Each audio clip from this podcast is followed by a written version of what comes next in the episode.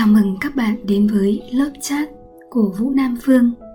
Lớp chat là kênh podcast nói về các chủ đề tình yêu, khám phá nghĩa sống cuộc đời, phát triển nội tâm và hạnh phúc gia đình. Hãy cùng thưởng thức lớp chat radio. Radio lớp chat ngày hôm nay, Vũ Nam Phương sẽ chia sẻ cho chúng ta về một chủ đề Tình yêu là món quà kỳ diệu của cuộc sống. Thưa các bạn, tình yêu là món quà kỳ diệu cuộc sống, dù nó chỉ đơn giản là một thứ tình cảm mang tính hữu hạn và hữu ngã, nhưng cũng trong tình yêu, người ta dường như thấy ra được bản chất hai mặt của đời sống. Để rồi dần tỉnh ngộ và chuyển hóa tình cảm hữu ngã ấy trở nên rộng lớn hơn và giàu tình bao dung hơn.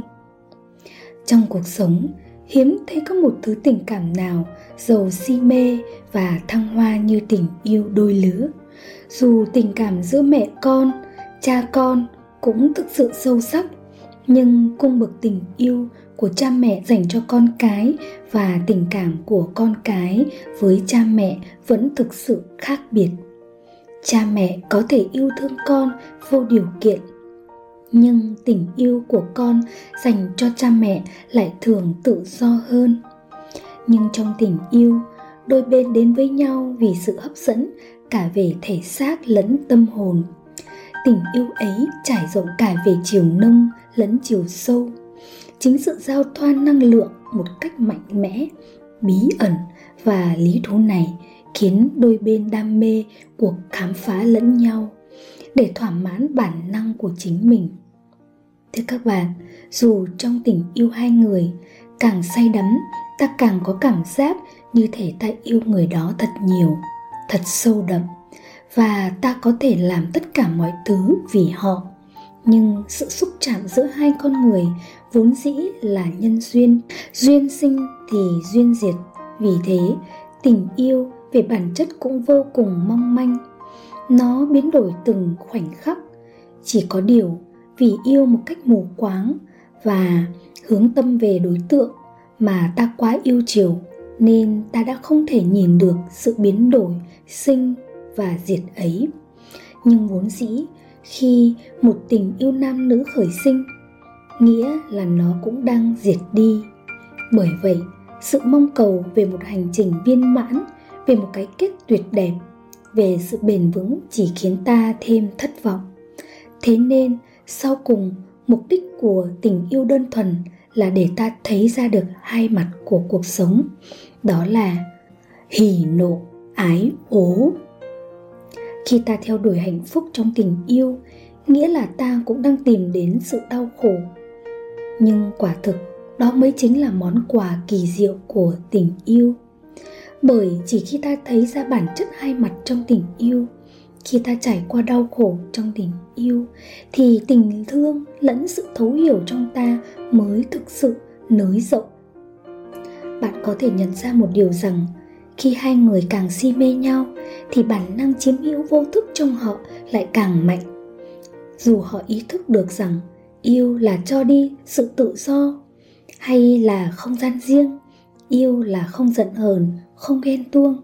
Nhưng trải nghiệm của một cuộc yêu say đắm luôn khiến người ta không còn nhận ra đâu là đúng, đâu là sai nữa. Họ đơn thuần bộc lộ hết bản năng tính dục của mình và định nghĩa cho cách yêu ấy những ngôn từ hoa mỹ. Nhưng có một điều không thể từ chối là bản năng tự do trong mỗi cá nhân lại rất mạnh mẽ. Dần dà, họ sẽ nhìn ra được sự ràng buộc của một tình yêu họ sẽ có lúc cảm thấy rất mâu thuẫn trong chuyện tình cảm của chính mình. Vì đơn thuần, nội tâm của họ mâu thuẫn, nội tâm là phần hữu ngã của họ thì muốn có một tình yêu thăng hoa mang tính chiếm hữu, nhưng phần chân tâm thì luôn là sự tự do và độc lập. Một trong những bài học quan trọng khác trong tình yêu ấy là độc lập trong mối quan hệ. Thưa các bạn, bởi sự si mê luôn khiến con người ta dính mắc vào đối tượng kia một cách mạnh mẽ. Đó là sự dựa dẫm cả về thể xác lẫn tâm hồn. Suy nghĩ hay cảm xúc cũng vậy. Nếu không được đáp ứng bằng một điểm tựa như ý, mỗi người sẽ cảm thấy hụt hẫng và trống rỗng trong chuyện tình cảm của họ. Trái tim họ như bị xé nát và tinh thần họ như một mầm non thiếu dinh dưỡng trầm trọng. Họ không còn đủ tỉnh táo và thế, họ cũng đánh mất đi sự thăng bằng.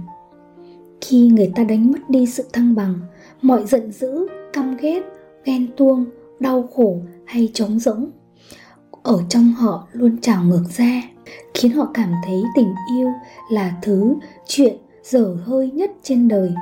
Nhưng vốn dĩ, bản chất của tình yêu hiếu ngã như tình yêu là để người ta vừa thấy ra được cả vị ngọt lẫn vị đắng chỉ khi thấy ra vị ngọt và vị đắng ấy của tình yêu, tất cả mới chịu ngồi lại chiêm nghiệm, mới chịu đi sâu hơn vào chính mình để rồi thấu hiểu cho nhân sinh.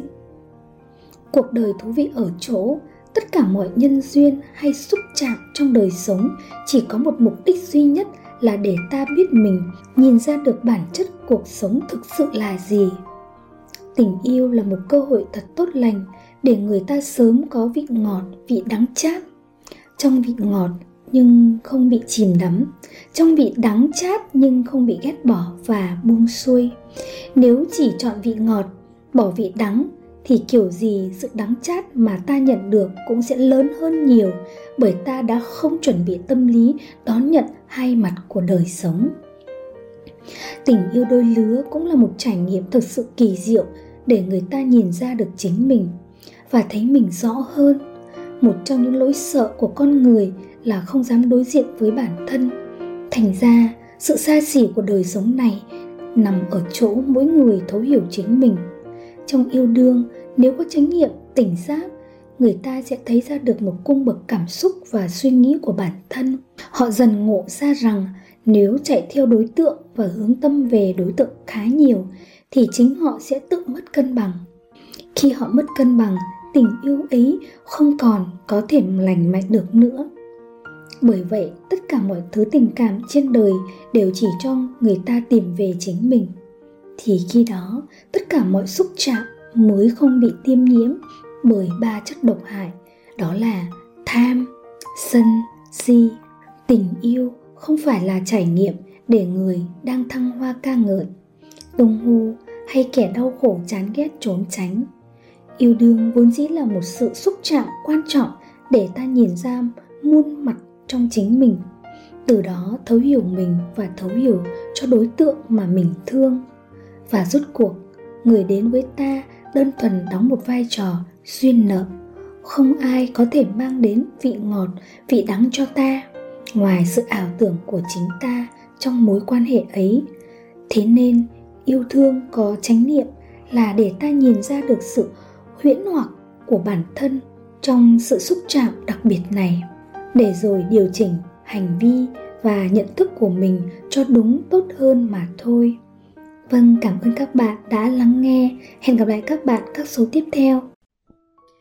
Cảm ơn bạn đã nghe chuyện lớp chat của vũ nam phương. Hãy thả tim, like, theo dõi để cập nhật các số tiếp theo. Nếu bạn có câu hỏi riêng cho tôi hoặc cần liên hệ hãy truy cập website vũ nam phương vn hoặc nhắn tin qua facebook theo link hướng dẫn. Xin chào và hẹn gặp lại các bạn.